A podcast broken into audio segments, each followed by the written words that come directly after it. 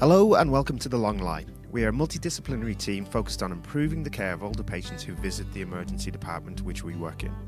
You can contact us via email at thelonglie at outlook.com. That's thelonglie at outlook.com. Or follow us on Twitter at thelonglie1. Today's episode is on Parkinson's disease.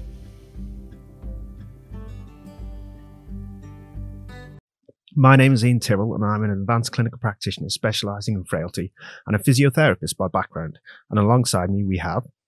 Um, I'm Alice Holt. I'm an emergency medicine consultant um, working at the University Hospital of North Midlands. Um, and I am the um, elderly care lead and I'm passionate about um, improving the care of older people in our emergency departments. My name is Kim Selby, and I'm a pharmacist independent prescriber working in ED at UHM. One of my main roles is to help ensure that patients on time critical medications, such as Parkinson's medication, have their medications prescribed and also administered on time. So, together in today's episode, we'll take you through a very brief overview of Parkinson's disease, giving an insight into the effects it can have on the body and some of the most common reasons as to why a person with Parkinson's disease may end up in the emergency department. We will talk about the different types of medications there are and what effect they actually have on the body. We'll talk about why these medications are so important and why they are deemed to be time critical. Progressing from this, we'll talk about what to do if your patient is unable to take their regular medication and how we can adapt treatments.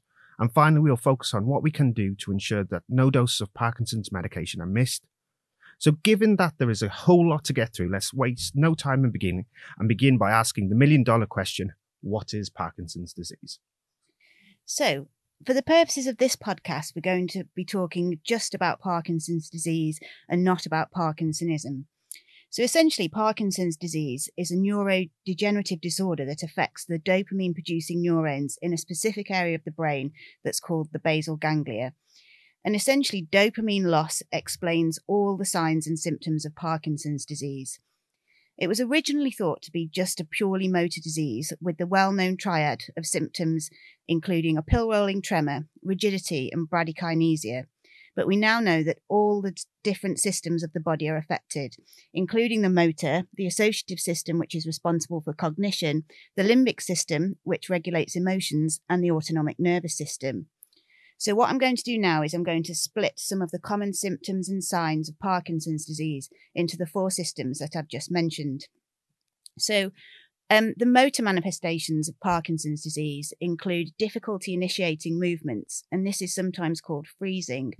And freezing often occurs in specific situations, such as when a patient with Parkinson's disease is starting to walk, or if they're stepping through a door, or when they're performing multiple or complex tasks. And there are specific things that um, can be done to help with the phenomenon known as freezing. Walking to a rhythm might help, so using a metronome might help, or you can advise patients to start swinging their arms to help initiate movement. Um, and if you look on the Parkinson's disease website, which is really, really good, um, then they've got lots of helpful tim- tips and hints um, as to how to help with some of the more um, difficult um, symptoms of Parkinson's disease. Um, other motor manifestations include a hypo- hypokinetic dysarthria, so um, they talk very slowly. Um, patients often suffer with drooling and dysphagia and reduced facial movement. Um, and this is often a really big problem for patients because they can't use normal facial expressions to express or demonstrate their feelings. They just have the one face. Um, that's not an exhaustive list of the motor symptoms of Parkinson's disease, but they're the most common manifestations. Um, how does the par- how does Parkinson's disease affect the associative system? Um, this can include um, really quite vivid hallucinations that are usually um, visual hallucinations. Um, and patients with Parkinson's disease um, often suffer with a phenomenon known as REM sleep disorder. So when a patient with Parkinson's disease enters REM sleep, um, they have very vivid dreams um, and they can often become quite violent in their sleep. Um, so something to bear in mind if you see a patient with Parkinson's disease and they've fallen out of bed, um, it might be because they suffer from REM sleep disorder. And another thing to bear in mind is if they co sleep with a partner and they come in with injuries, it might not be down to domestic violence. It might be because um, they suffer from REM sleep disorder. Um, and if people are interested, there's lots of quite um, interesting videos that you can have a look at um, on the web. Um, it, it, can be really quite dramatic. Um, the limbic system is affected in the form of Lewy body, Lewy body dementia, and unfortunately, any patient who lives long enough um, with Parkinson's disease will go on to develop Lewy body dementia. Um, and also, perhaps unsurprisingly, um, depression is really quite common. Um, autonomic manifestations of Parkinson's disease include postural hypotension, and all patients with Parkinson's disease will have an element of this. Um, and patients also suffer really quite badly um, from constipation and are at really quite high risk of volvulus. So now, should we talk about um, how patients with Parkinson's disease present to emergency departments? So I think one of the biggest causes of people coming to the emergency department with Parkinson's disease is with falls. Um, obviously, as you've already talked about, their gait can become effective and they're affected by bradykinesia and um, kind of difficulty in mobilization. The difficulty with Parkinson's disease patients is that in terms of their gait, it's not as easy as just giving them a walking aid. Because of their difficulty in functioning and processing thoughts, actually initiating movement with a walking aid may not be that easy also in th- in terms of postural hypertension with them struggling to get up and get moving this can often res- result in quite serious falls to begin with um, there can also be medication related reasons that patients may present to ED. So, um, these patients may attend due to the missing doses of their Parkinson's medication. Uh, perhaps they've been vomiting or they've been they've had a fall and they've been on the floor for um, a couple of hours unable to access their medications. When the medications are even half an hour to an hour late, uh, patients can deteriorate really quickly, um, even if, like as I say, if one dose is missed. Um, another reason they can come into the ED, so they, they may have been prescribed a new drug, perhaps from the GP or elsewhere, that may have worsened their Parkinson's control. Um, drugs that do this commonly are the dopamine blockers or dopamine antagonists, and these are drugs such as metoclopramide, prochlorperazine, haloperidol, and a lot of the antipsychotics. Uh, these reduce the levels of dopamine um, in the brain and counteract counteract the effect of the patient's Parkinson's medication. Um, sometimes this can this can cause a, a, a, rare syndrome, which Alice is now going to just touch on. Yeah, so um, something that I think is really really important to mention um, is a is a rare presentation um, of patients with Parkinson's disease, and that's something called neuroleptic malignant syndrome. Now, people will probably know about this because um, they'll have been taught it um, when they're thinking about um, patients who've been prescribed antipsychotics. Um, so it's it's something that psychiatrists are um, really quite clued up on, um, because one in 500 patients um, who've been prescribed an antipsychotic, um, which are typ- typically dopamine antagonists, will develop this neuroleptic malignant syndrome. However, um, patients with Parkinson's disease um, can develop neuroleptic malignant syndrome, um, and that's usually either they've had an abrupt discontinuation of their Parkinson's meds, so perhaps they've been they've had a fall and they've had a long lie and they've not had access to the normal Parkinson's medications, or um, as Kim has just been telling us, um, they've been given a dopamine blocker um, such as metoclopramide. So um, how do they normally present? So they present usually with rigidity, um, hyperpyrexia, and that normally is quite marked. So often over 40 degrees. Um, they, they have dysphagia and they also have autonomic disruption. So the autonomic disruption is, is quite important because this is how you can determine a patient who's got um, neuroleptic malignant syndrome and distinguish them from um, other presentations such as sepsis, which they're typically um, misdiagnosed as. So they'll be tachycardic and they'll be hypertensive. So that's how you distinguish between a patient with neuroleptic malignant syndrome and somebody um, who's got severe sepsis. So they'll be hypertensive rather than hypotensive, which they would if they were septic. Um, the lab results will show quite a profound metabolic acidosis. They'll have a very raised um, CK, so often in the tens of thousands, and they'll have a very raised white cell count, and they'll have deranged LFTs.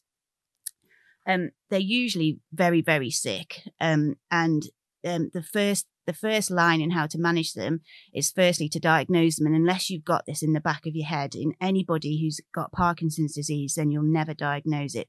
So just always think about it. Um, if you see somebody with parkinson's disease who's who's really quite sick and you actually haven't got the foggiest idea what's going on um, it may be that they've got neuroleptic malignant syndrome um, so, how do you treat it? Um, well, firstly, give their Parkinson's medications, and we'll talk a little bit um, afterwards about how to give Parkinson's medications if somebody's nil by mouth. Um, they'll need um, intravenous fluids, um, antipyretics, cooling, and often they'll need critical care and dialysis. if you've got somebody with severe rigidity that's not responding to the um, treatment that I've just explained, um, then you can give dantrolene. Um, as I say, very commonly misdiagnosed on initial assessment. So it is really, really useful to keep this diagnosis in the back of your mind, not only when you're dealing with patients uh, who've been started on antipsychotics, but also um, when you're thinking about dealing with patients with Parkinson's disease. I think one of the other um, common presentations, especially towards the latter stage of the, disease, is uh, patients coming in with aspiration pneumonia. So obviously, as Alice mentioned, they will have um, a lot of patients will have uh, drooling and dysphagia and have an altered swallow. Now, if you have an altered swallow, that doesn't mean just being able to eat and drink or having modified diet. It's actually managing your oral secretions and saliva.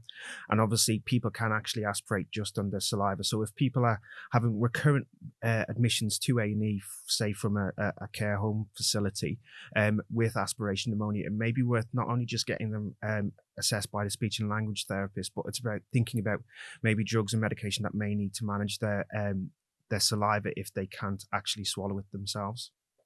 Um, one more thing I'd like to mention, my particular hobby horse um, is delirium. Um, so patients with Parkinson's disease, and in particular those um, who are living with Lewy body dementia, are at really, really, really high risk of developing delirium. Now we will be doing a podcast um, specifically focusing on, on delirium, but for now, I'd just like to say that two up to two thirds of patients presenting to um, emergency departments with delirium will remain undiagnosed for the entirety of their hospital stay. So, if we don't think about it and diagnose it, then the chances are that nobody else is going to think about it either. Um, so please use the 4AT screening tool in the back of the CAS card and um, just be aware of um, of delirium, particularly in patients who've got cognitive um, impairment.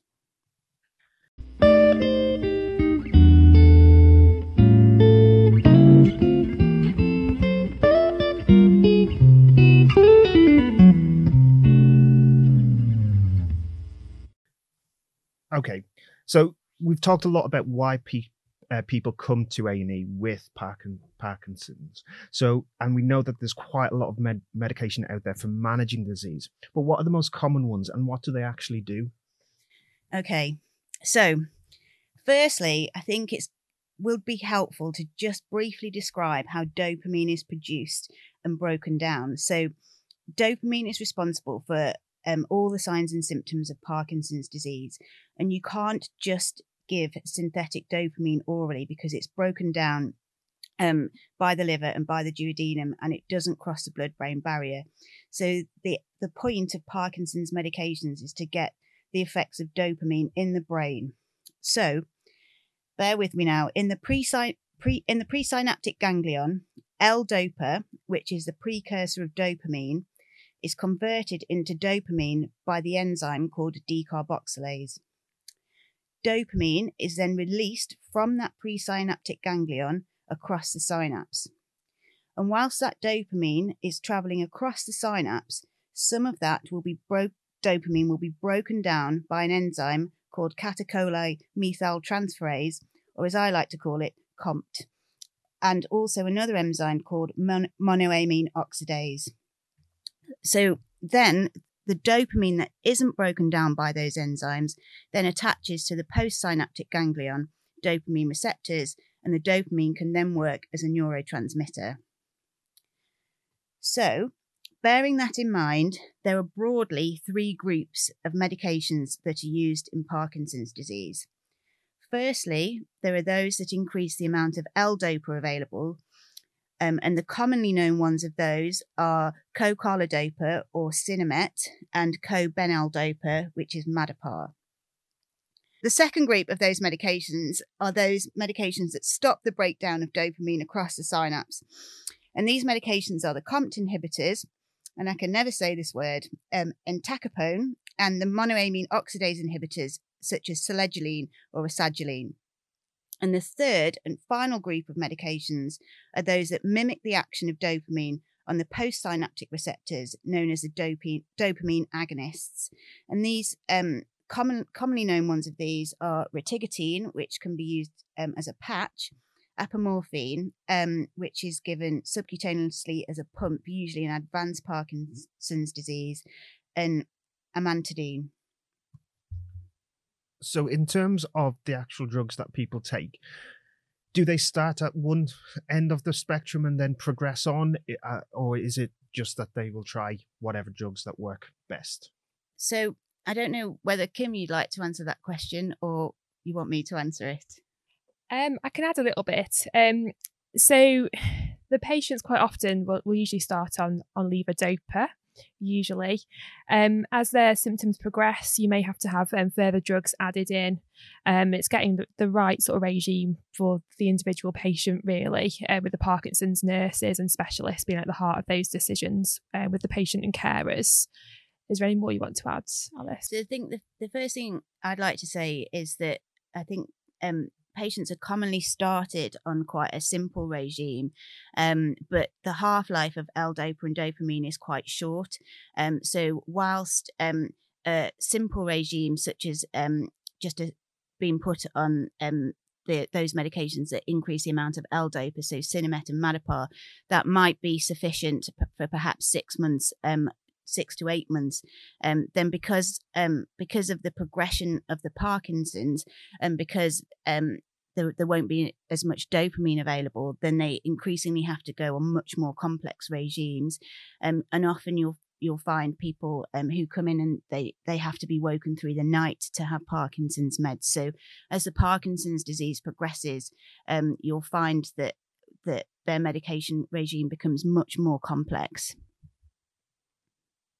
Do you want to talk, Kim, a little bit about why Parkinson's medications are so time critical? Sure. So um, it's really important when these patients come into hospital that we prescribe their medication and administer it when they would normally have it at home or in the care home. Um, we shouldn't be, you know, just prescribing it as per the drug round times. It's really important that they take it a set number of times per day on that on the hour that we do the same whilst they're in hospital. The reason for that is um, every patient's different, and the regime that they have um, has usually been moulded to suit them and their on and off periods. Um, so, really, we should be trying to do the same whilst they're in hospital. The effect of the Parkinson's medication can wear off quite quickly. Um, so, you know, if, if, we're like half an hour, an hour late giving them their meds, it can have a, a big impact on their Parkinson's control. Um, the British Geriatric Society has, has, previously stated that a few missed doses of Parkinson's medication can be fatal. And somebody who's nil by mouth with Parkinson's in the emergency department or on any ward is no less of an emergency than sepsis. So, I'm going to go through why this is the case and what the risks of missing these medications can be. So, as the medications wear off, um, you can find the patient's swallow deteriorates quite quickly they may lose the ability to swallow effectively and safely, and this can increase their risk of developing aspiration pneumonia, as Ian mentioned earlier. This further reduces their ability to swallow their Parkinson's medication, meaning they might need an NG tube inserting or their regime changing to a patch. Uh, this can further disrupt their Parkinson's control if their regimes change. And it might mean that a patient that was once able to go home from ED that day might have to be admitted uh, due to, due to a, a disruption in their control. As the medication wears off, if doses are missed or if they're delayed, their Parkinson's symptoms can become more apparent. So, as Alice mentioned earlier, um, there's motor and non motor symptoms, and they're both equally as important. The motor symptoms might be more noticeable um, looking at the patient. The non motor symptoms are equally as, as important to note. So you may find they may become more anxious, they might experience more pain, uh, they might find their concentration starts to wane and their thoughts are slower, which is really distressing for the patient or because their medication's delayed.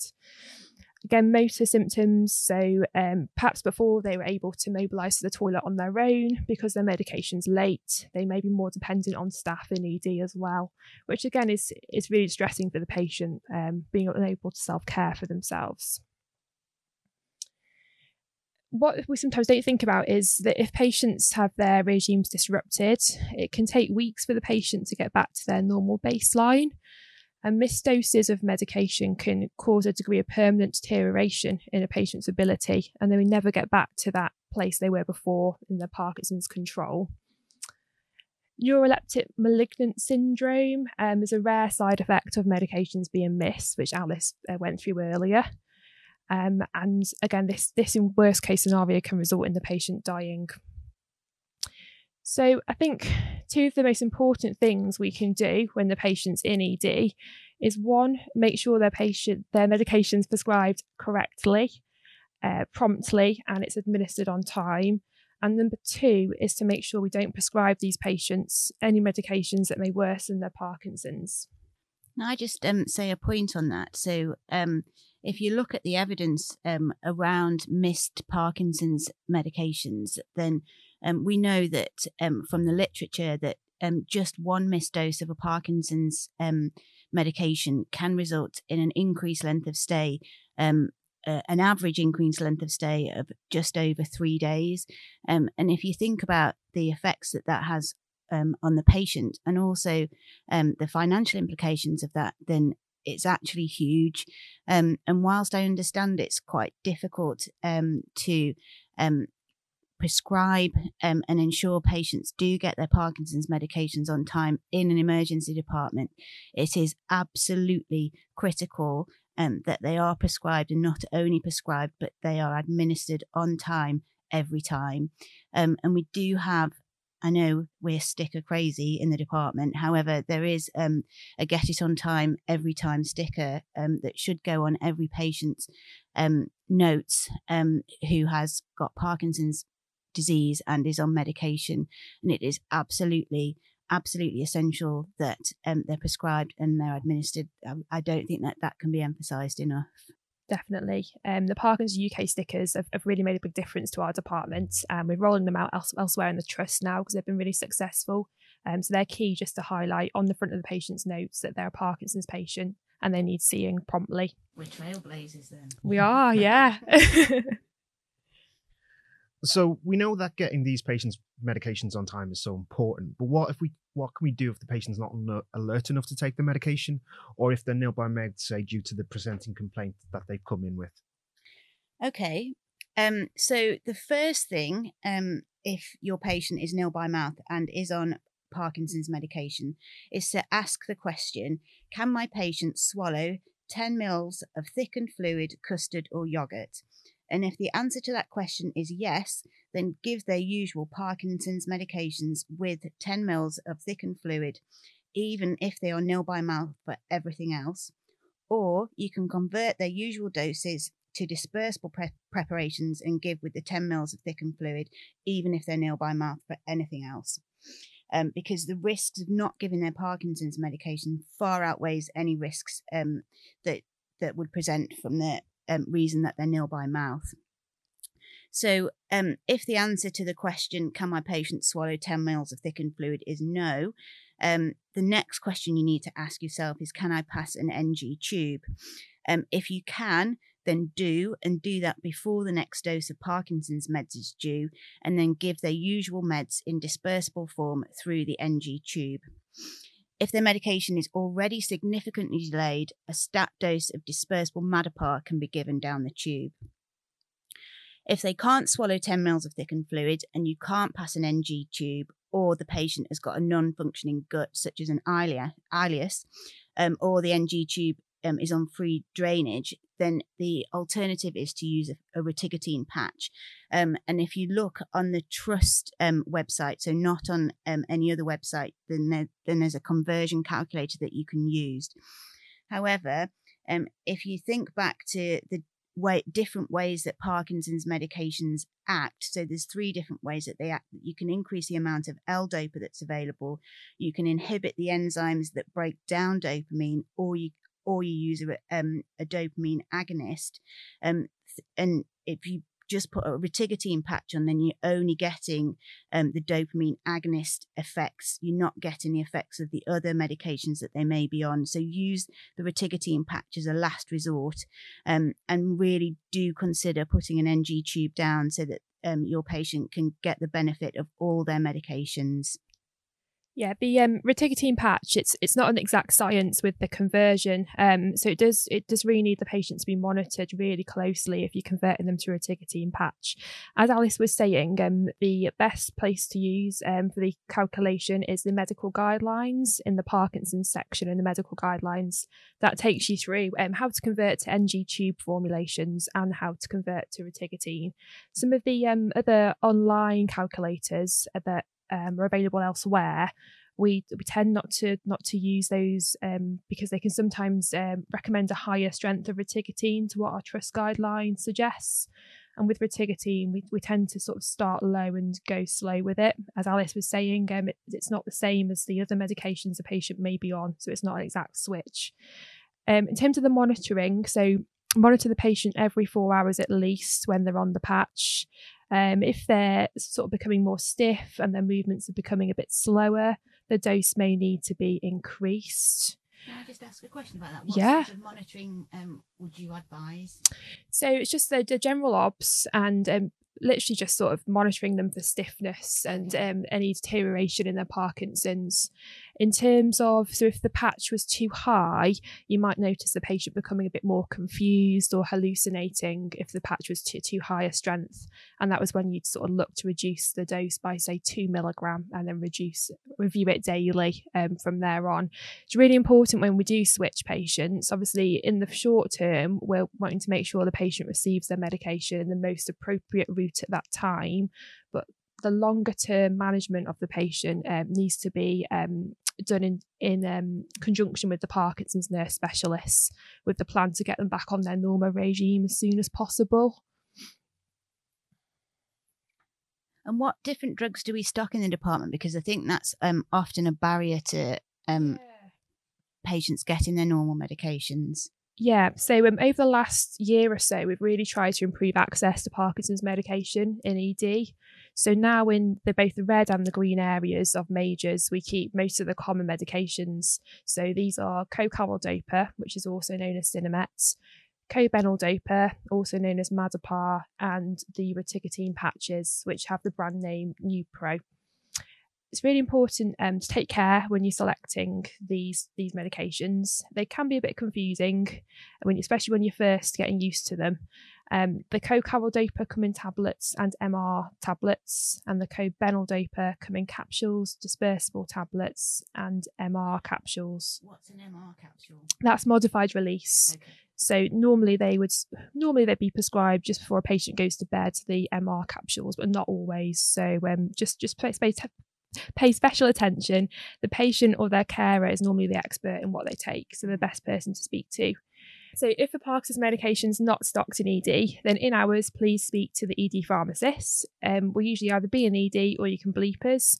And out of hours, please have a look at the intranet, and that will tell you where to find the drug. It could be available on a ward or in the emergency drug cupboards out of hours.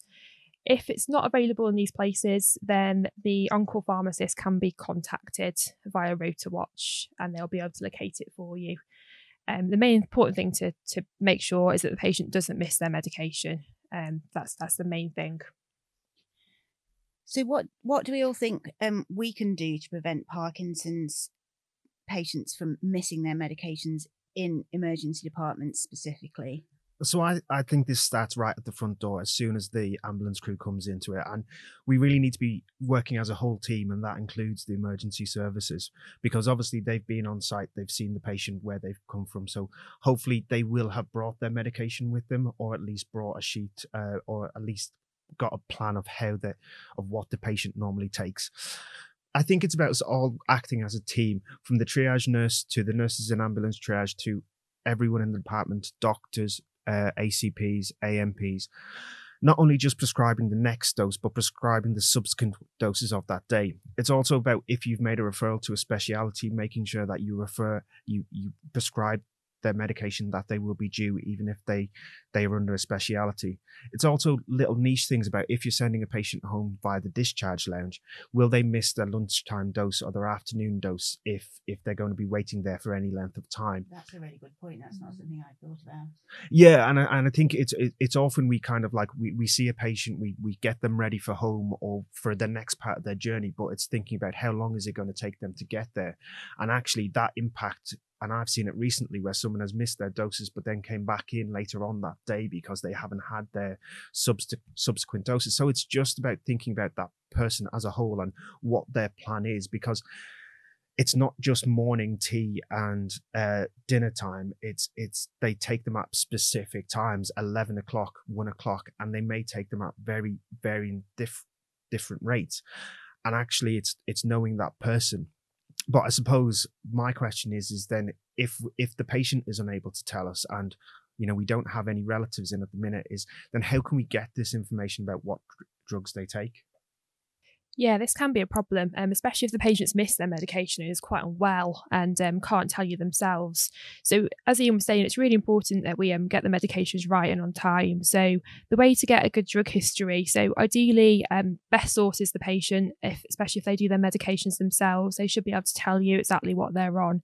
If that's not possible, um, maybe the carer is not with them or the relative isn't with them that normally does their medication, we can ring them, ask them over the phone. That's the ideal um, scenario.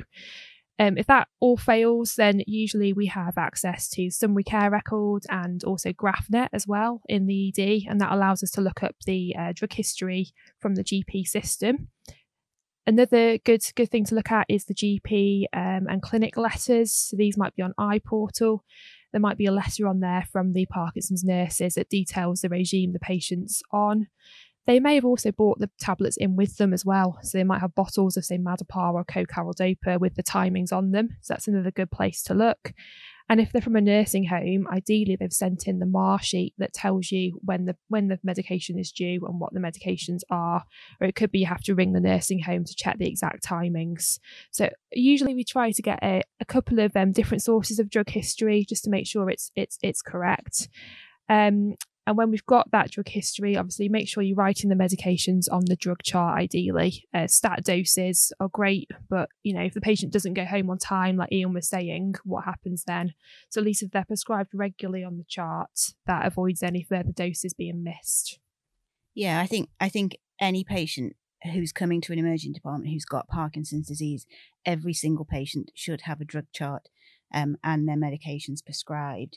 Um, and just going back to the point that Ian made earlier about it being a team effort, one thing that I do now, if I ever see a patient with Parkinson's disease in the emergency department, um, and I always say, Have you brought your medications with you? And then sometimes they'll reply, Well, no, because the paramedic said we needed to leave and we needed to leave now.